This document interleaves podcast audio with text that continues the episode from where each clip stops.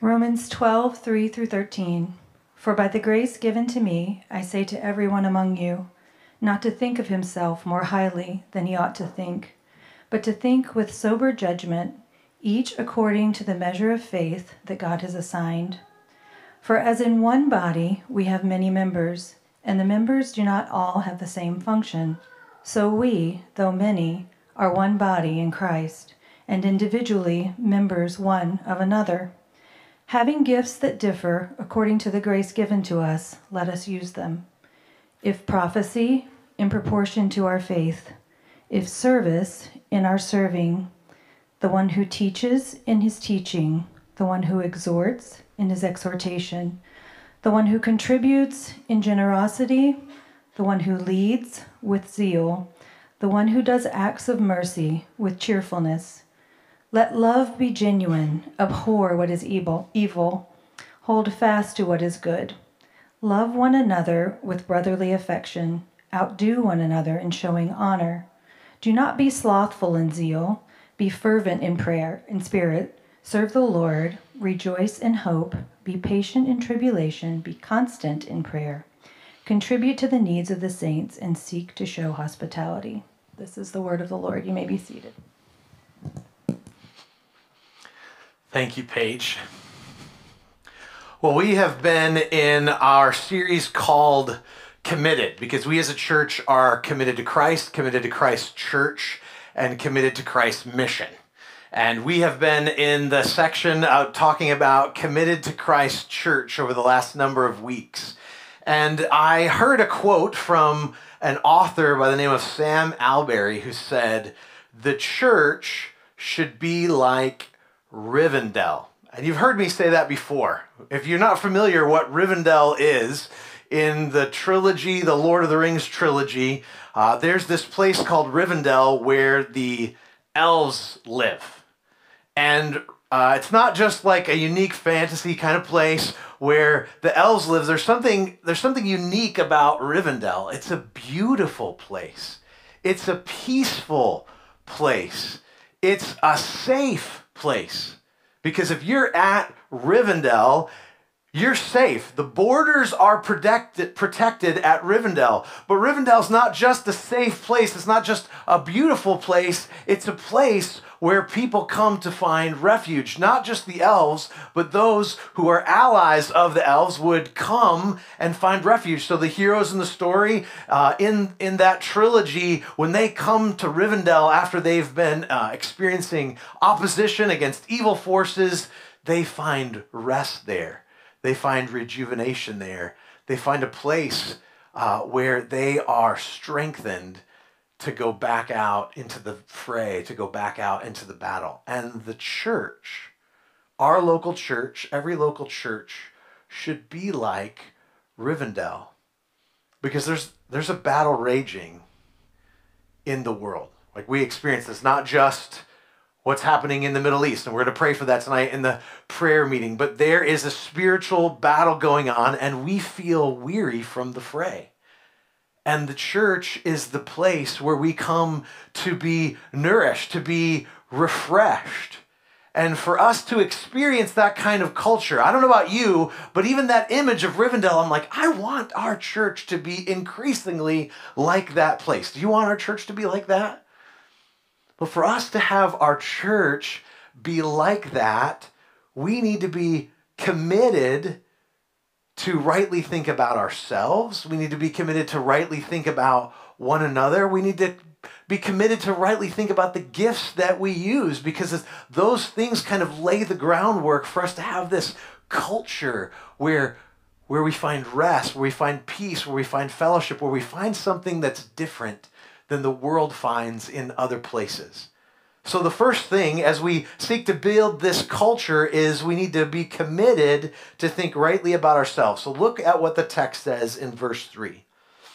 For by the grace given to me, I say to everyone among you, not to think of himself more highly than he ought to think, but think with sober judgment, each according to the measure of faith that God has assigned. Now, I just want to say, as we we come to this statement not to think of himself more highly than he ought to think, I just want to acknowledge the reality. We are breathing the air of a culture that thinks of themselves highly. Uh, at some point, uh, years ago, uh, an international mathematics test was administered to children of 10 different nations.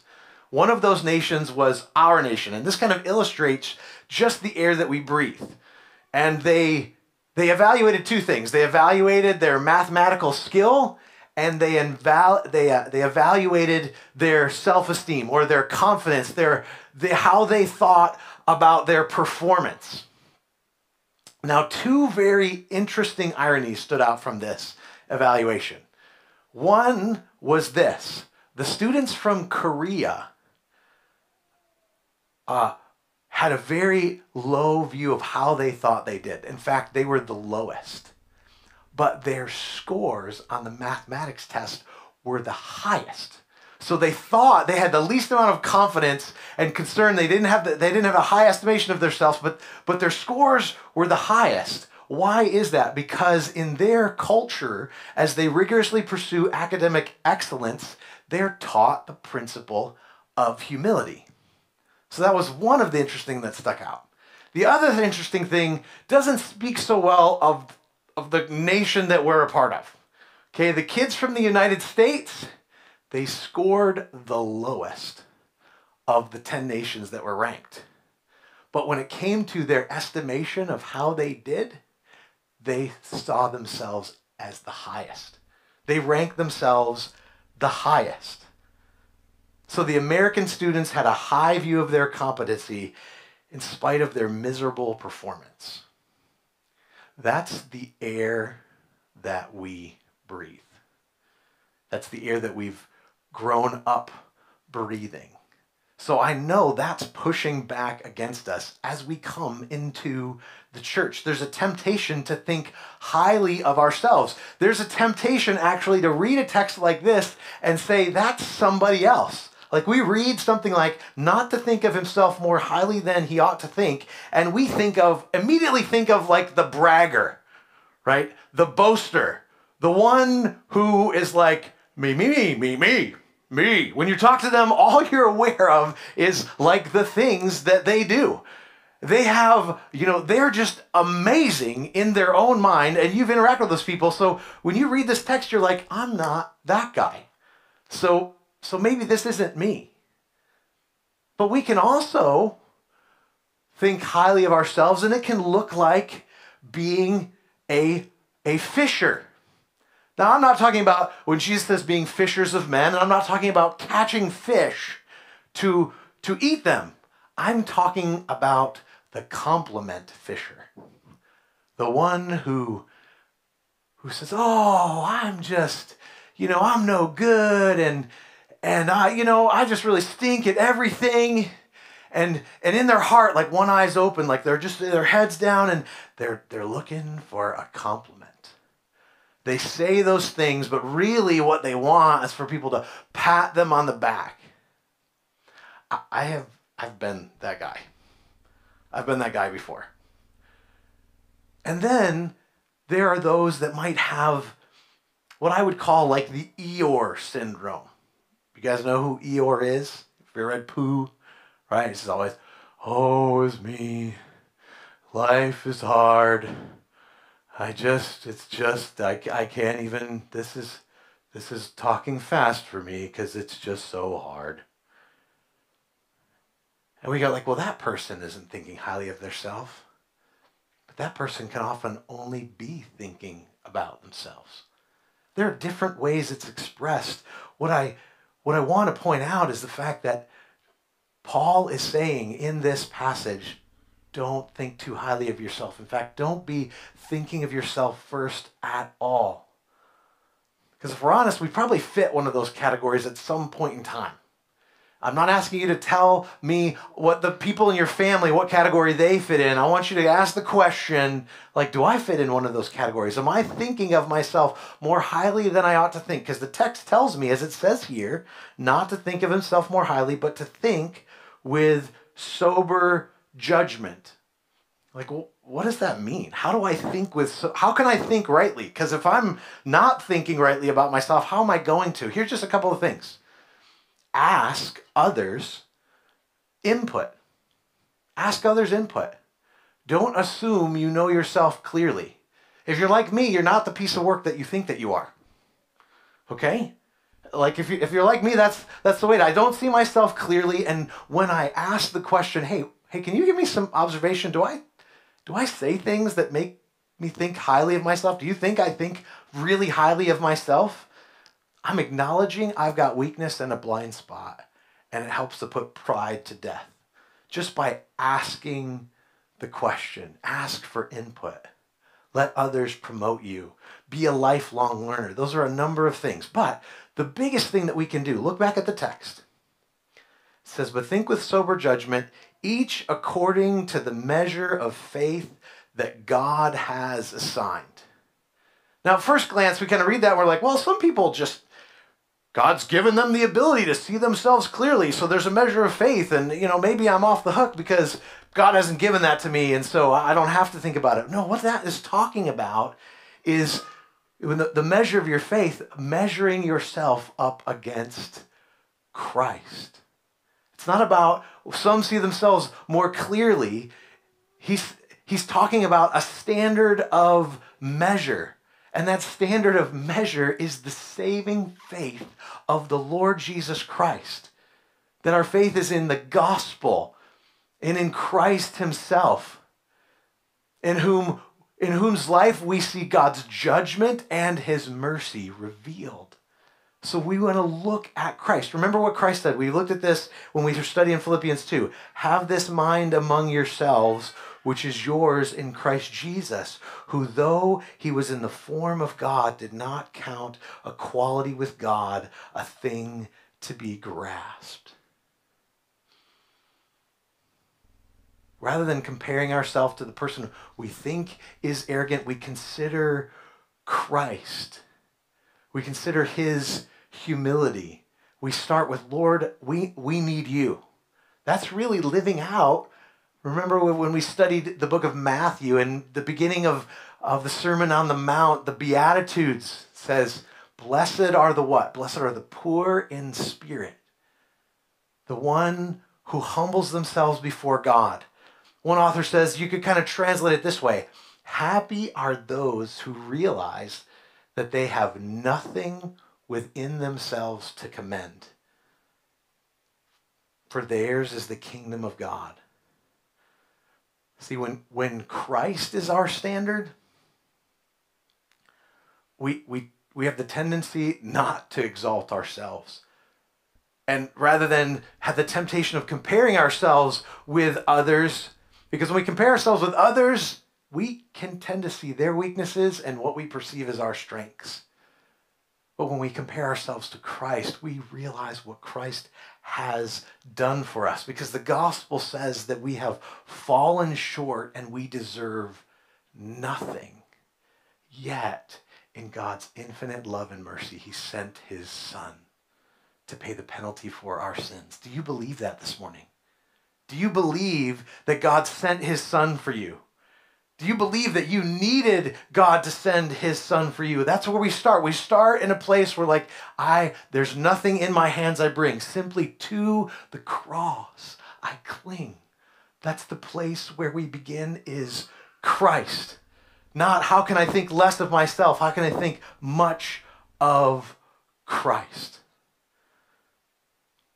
Are you thinking of yourself in light of the gospel? In light of the gospel. So we want to see ourselves clearly. If we're going to have this culture like Rivendell, we start by looking at ourselves clearly so we're not boasting, but also we want to look at others clearly. Look back at your Bibles at verses 4 and 5. It says, For uh, it says, For as in one body we have many members, and the members do not have all the same function. So we, though many, are one body in Christ and individually members one of another. We are one body. The enemy wants us to be divided. That's probably no secret. You see division happening all over the world. He wants us to be divided. And so usually kind of starts with the stories that we tell ourselves about each other. Like when we when we interact with people, maybe we're interacting with someone who's in a different season of life than us, or maybe you're single and you're interacting with someone who's married and you're like, oh, they just don't, they won't get me, or you know, maybe this church is just for them. It's just for the married people. It's not for me. Or maybe you're interacting with someone who it seems like their life is going so well, and then we start telling ourselves a story about them. And we never tell the accurate story. We need to tell us what, to remind ourselves, to renew our minds, what does God's word say to us about the people in our local church, about the people that you are seated here with? Those that you're in small group with. What does it say? It says we are one body. There's not different divisions or factions. It's not that certain people sit in this section. Though, you know, like in church, like there's always like someone's got their pew, right? even though we don't have pews. It's like we have that, but that's not what I'm talking about. There's not like so certain people sit here, certain people sit there. No, we are all one body because of what Christ has done. And there's many members and we don't have the same function. We don't have the same function, meaning we all have different gifts and abilities. We do different things, but everyone is needed. Okay, I, when you think of just the human body, right? You got lungs, kidneys, stomach, small intestine, large intestine. Like we need them. I've checked with the medical professionals in our church. If you don't have kidneys, there's just going to be problems. Right? There's just going to be problems. You're missing a lung, there's going to be problems. Right? The heart stops working, you're, you're done. Every essential part is needed. And don't think for a moment like that you're the appendix. Right? Some of I get the temptation. Some of you are like, yeah, I get I get they're needed. I look and I see those gifted people that are that are leading harvest kids, like they're super gifted, but I, I think I'm the appendix of the church, right? No one really knows what that's for. Does it really help? You take it out and and people are people are better when it's gone. Maybe that's me. I know we laugh about it, but like how many of you have felt that? How you felt that? You just look around. That's what the enemy wants you to believe, and it's a lie. We're one body. There's many members. There's different functions. There's, there's those, you're all needed. And there's no, there's no place for rogue cells in the body of Christ. Right? You think of tumors. You don't want the tumor that's the malignant tumor, the one that's going to attack the body, there's no place for that because we're one body. We're called to be healthy. There's no benign tumors. We don't want to be the one that just kind of sits and soaks and just takes and doesn't give. That's not what's being spoken of here as part of the body. No, we're supposed to be healthy, functioning, interconnected with one another. But look what it says. Look at the description. It says, and individually members one of another. Each of us belongs to each other and needs each other. Belongs to each other, members one of another. So it's not just like we all showed up here and that's that's nice. We're all in the same family because of what Jesus has done. We're all in the same family. We've all been grafted in. I like how the NIV translates this passage. It says, each member belongs to all the others.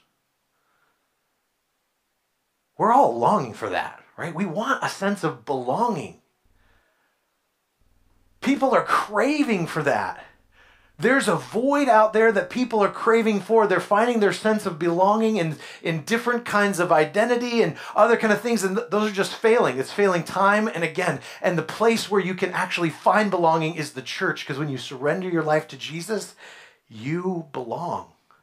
But you belong to one another. Like we are our brother's keeper. There's this thing that's happened as we are part of the family that we should feel an ownership, a responsibility for one another. Do you feel that?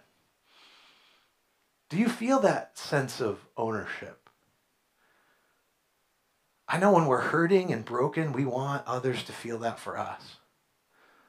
We desperately want to come and we want someone to ask us how we're doing.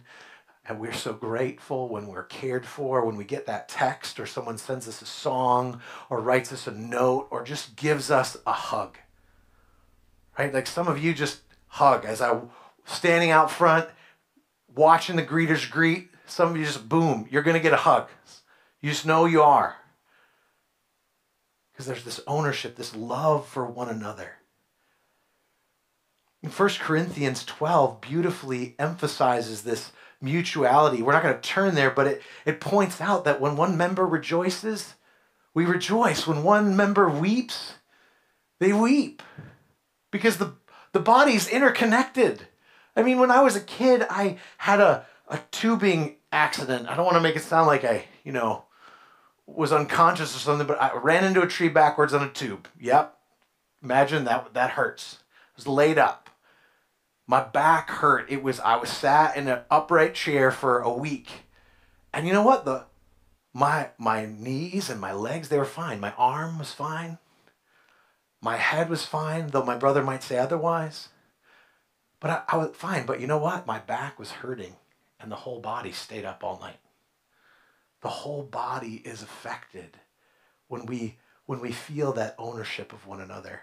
So it changes the relationship that we have. It's not just cursory, it's intentional. Do you hurt when others hurt? Do you rejoice when others rejoice? Do you feel that? Now, I see that in our midst. I see the commitment to care for one another. I love you because I love when I hear stories about people. I don't love to hear stories when people aren't doing well. So don't don't hear what I'm I'm not saying. But I love when I hear the stories that someone wasn't doing well. They're on the other side of not doing well and they're doing well because people in our church responded with care and encouragement or a meal. And I learned about it after the fact. Oh, they went to the hospital. That I would have loved to have known that. But wasn't a blip on the screen because the you responded and loved on them and cared for them and encouraged them. I love that about you. But that's the sense of what we want to continue. So we rightly think about ourselves and then we rightly think about others. Helps to lay the foundation for this culture of Rivendell that we are talking about. We pray consistently for one another. It happens in the context of relationship, right? That happens as we interact with one another, as we think rightly, we're going to think rightly. We're going to stop telling us the wrong stories when we spend time with each other and we ask questions of each other. Have you prayed for someone in our church in the last week because you are close enough to know their need? I'm not just talking about, yep, Lord, help Flora May uh, to love Jesus more. Now, you should pray that.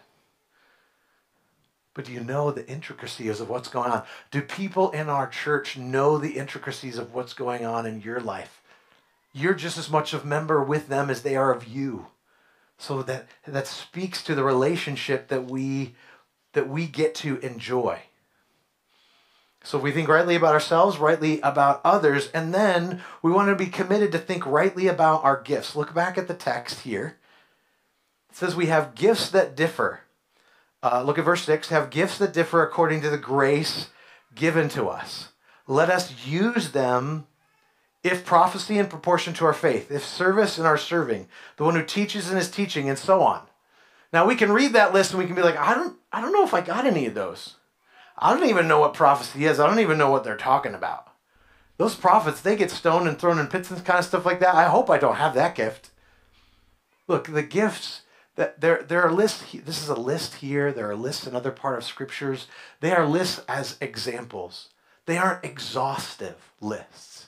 But the thing we want to notice about this list is the manner in which the gifts are used. The one who exhorts in his exhortation, the one who contributes in generosity, not one who's like, oh, yeah, oh, I gotta give, oh, I'll give it. No, like the No, I, I want to give as much as I can in generosity. The one who leads with zeal. Not, oh, I got to lead small group tonight. Oh. No, there's this excitement.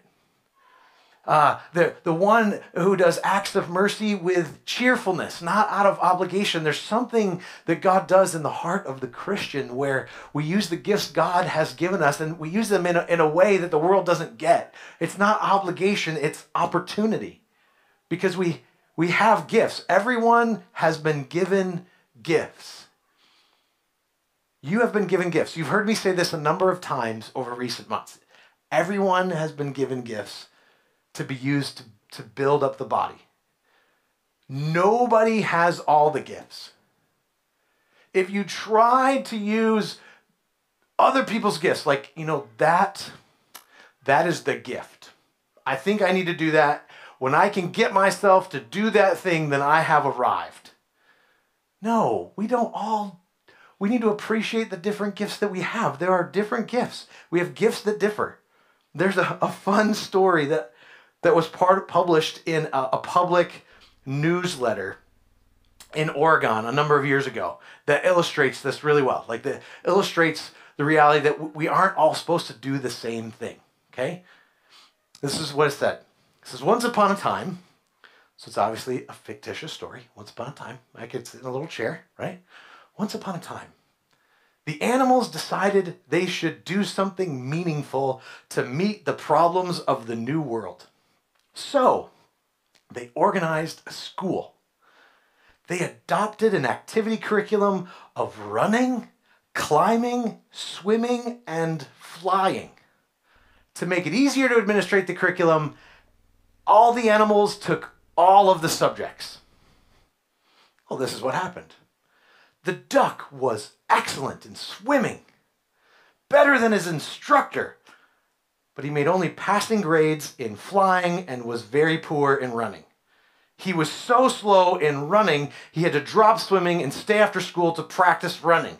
This caused his web feet to, to be badly worn, and he became only average in swimming, but average was quite acceptable, uh, but not for the duck. The rabbit, now on the other hand, he started at the top of his class in running, but developed a nervous twitch in his leg muscles because of so much makeup work in the swimming class. The squirrel was excellent in climbing, but he encountered constant frustration in flying class because his teacher actually made him start at the bottom of the tree and not at the top, where he could easily just kind of coast off. So he develops Charlie horses from overexertion, so he only got a C in climbing and a D in running. And then the eagle, he was a problem child because he was severely disciplined for being a nonconformist. In climbing classes, he beat all the others to the top of the tree, but insisted on doing it his own way. Oh, that's kind of a silly story.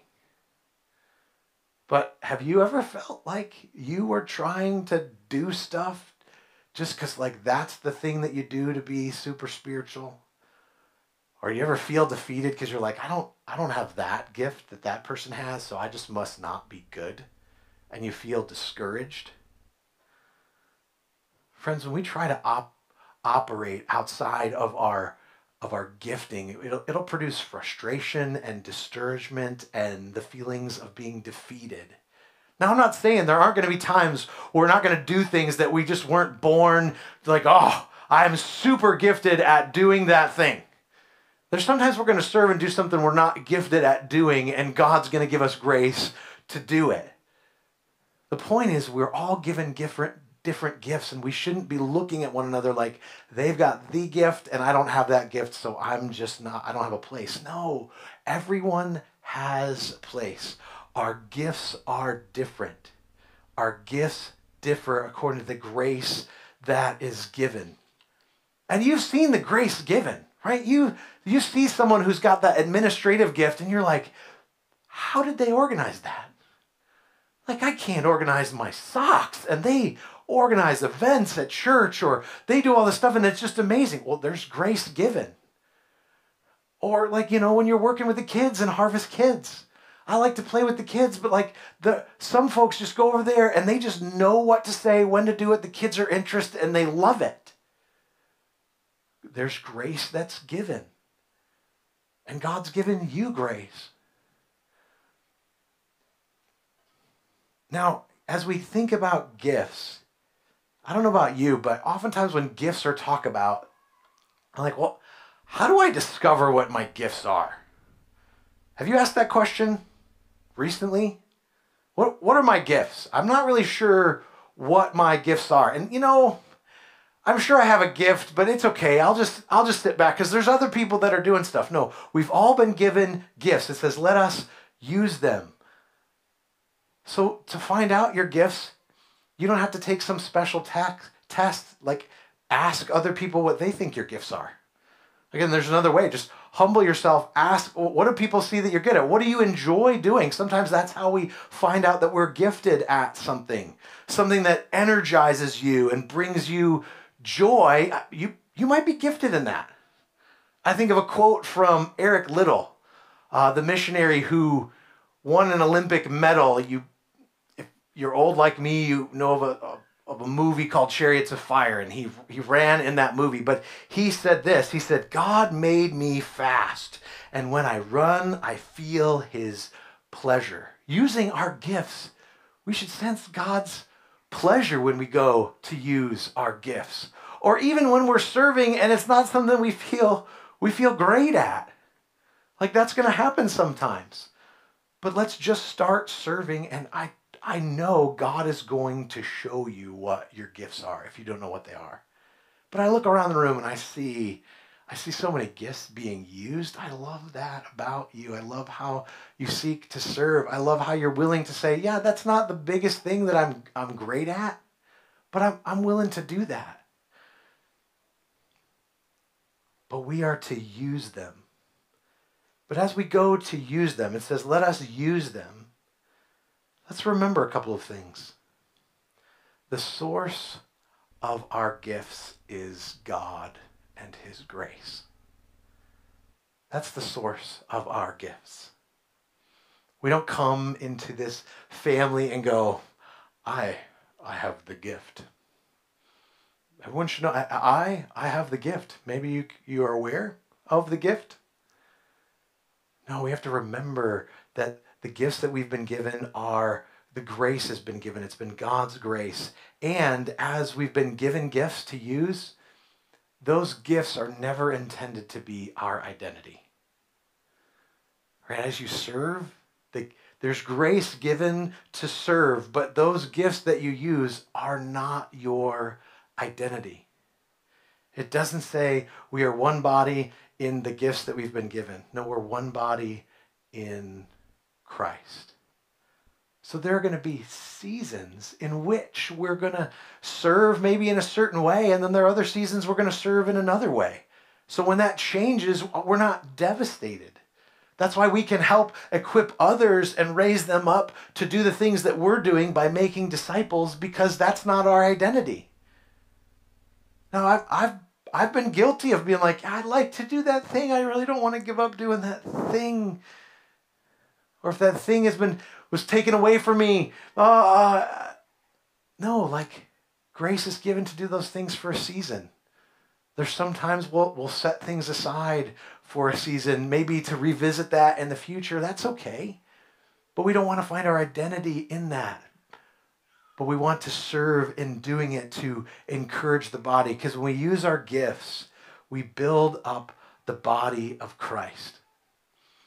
We want to be using them because we are stewards of those gifts. 1 Peter 4:10 says, "As each has received a gift, use it to serve one another as good stewards of God's varied grace." The gifts you've been given you're to steward, just like the resources we've been given. We've been called stewards. They aren't ours. We don't identify ourselves by the gifts, but yet we've been given them and they're intended to be used. So I want to ask you the question Is God asking you to serve in a particular way? Why are you waiting to serve? What's what's holding you back? Are are you being selfish? Have you said no? You know, I've signed up for that one thing. I, you know, you said each of us each has a gift, at least a gift, and I, I'm good right there. So God's given some of you lots of gifts to use. Are, are you being a good steward of those gifts? Now, I don't want anyone to feel like some kind of, of shame as they walk out the door. Oh, I'm not using my gifts. I'm, I'm, I'm just horrible. There, there are seasons, there are times we need to discover what our gifts are, but remember what your gifts are for. They're there to build up the body of Christ. When we are serving, we're encouraging the body. Rivendell in the book isn't a safe place because everyone is sitting on the couch. There are some that are protecting its borders. There are some that are serving by nursing others back to health. There are some that are serving in different ways at different times. That's why Rivendell can be such a wonderful place. And the church is a wonderful place because, because of those who said, Yeah, I've been given a gift. Even back in verse 1 of chapter 12, Paul started by saying, I appeal to you, therefore, brothers, by the mercies of God, to present your bodies as a living sacrifice, holy and acceptable to God, which is your spiritual worship. When you use your gifts, it's an act of worship. It's not for you to be worshiped, it's an act of worship of your King because he's given that to you to bring glory to his name. So he wants to use you. You're like a spigot in which in which water, like water flows through. You all have spigots at your house. You turn on the spigot, the water comes rushing through it. God wants to rush his blessing to others, his grace to others, the gospel to others, and he wants to use you. I think God wants us to turn on the spigot, to encourage others, to equip others, so that we can experience a place of safety and encouragement and strength because everyone is involved.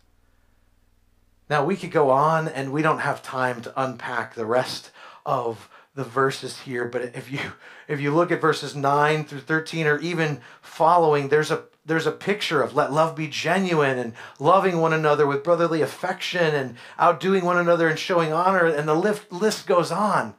And if you start with that list, you can be like, man, that's a lot of things to do. But honestly, that list just is going to come when we think rightly about ourselves, when we rightly think about others, and when we think rightly about serving using the gifts that God has given.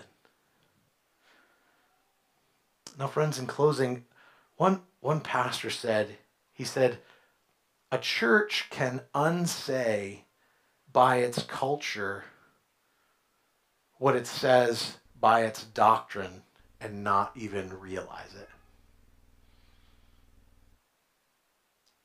So we can believe the right things. We can say the right things, have the right Bible answers. But the reality is, we want to have a church like Rivendell. And the way we have one is by walking out in obedience the truths, these glorious truths that He has given us, and that we would strengthen our culture. This isn't a corrective message at all.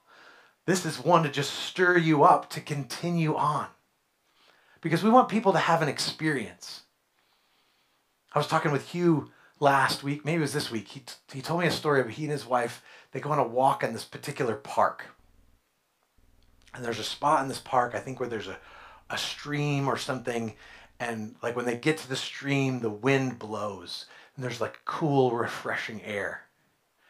And they kind of have this like thing between each other oh ah that must be the house of elrond which is another kind of re- reference in the book to rivendell. Like when they go to this place like ah this gives us a taste of of a refreshing place. We love we love walking to this spot in the park because it reminds us of this mystical place. Friends, that's what our church is supposed to be like. When people come into our midst, they sense something refreshing. They certainly sense the Spirit of God and they, they experience you experiencing something that is to come. The ultimate place where Christ's kingdom is fully established and there's peace. There's absolute safety. There's no wars or rumors of wars. There's no more conflict. There's no more hurt. There's no more pain. There's no more suffering. That image in that book of Rivendell is meant to point to something greater than just a nice place to stop in the midst of chaos. One day, that's what the whole world is going to look like, and we get to taste heaven here on earth by being part of a local church. And it's my prayer that those who don't know Christ interact with you when folks visit in our midst, whether it's for a Sunday because they're out of town or because they don't know Jesus and their experience with church is just something completely different than what it's supposed to be. May they experience a taste of a church where folks think more highly of others than they do of themselves, where we think rightly about one another, where we use our gifts to serve one another and strengthen one another so that we can fight the good fight and finish the race and keep the faith. Let's pray. Father, Father, we have learned a lot today, and there's much we, we didn't cover. The only way that we can experience our faith family in the way that you have intended, the only way we can do that is by your grace, that you would pour out your grace. So I ask, Father, right now for you to pour out your grace. I pray right now, Lord, for those who are hindered from using their gifts.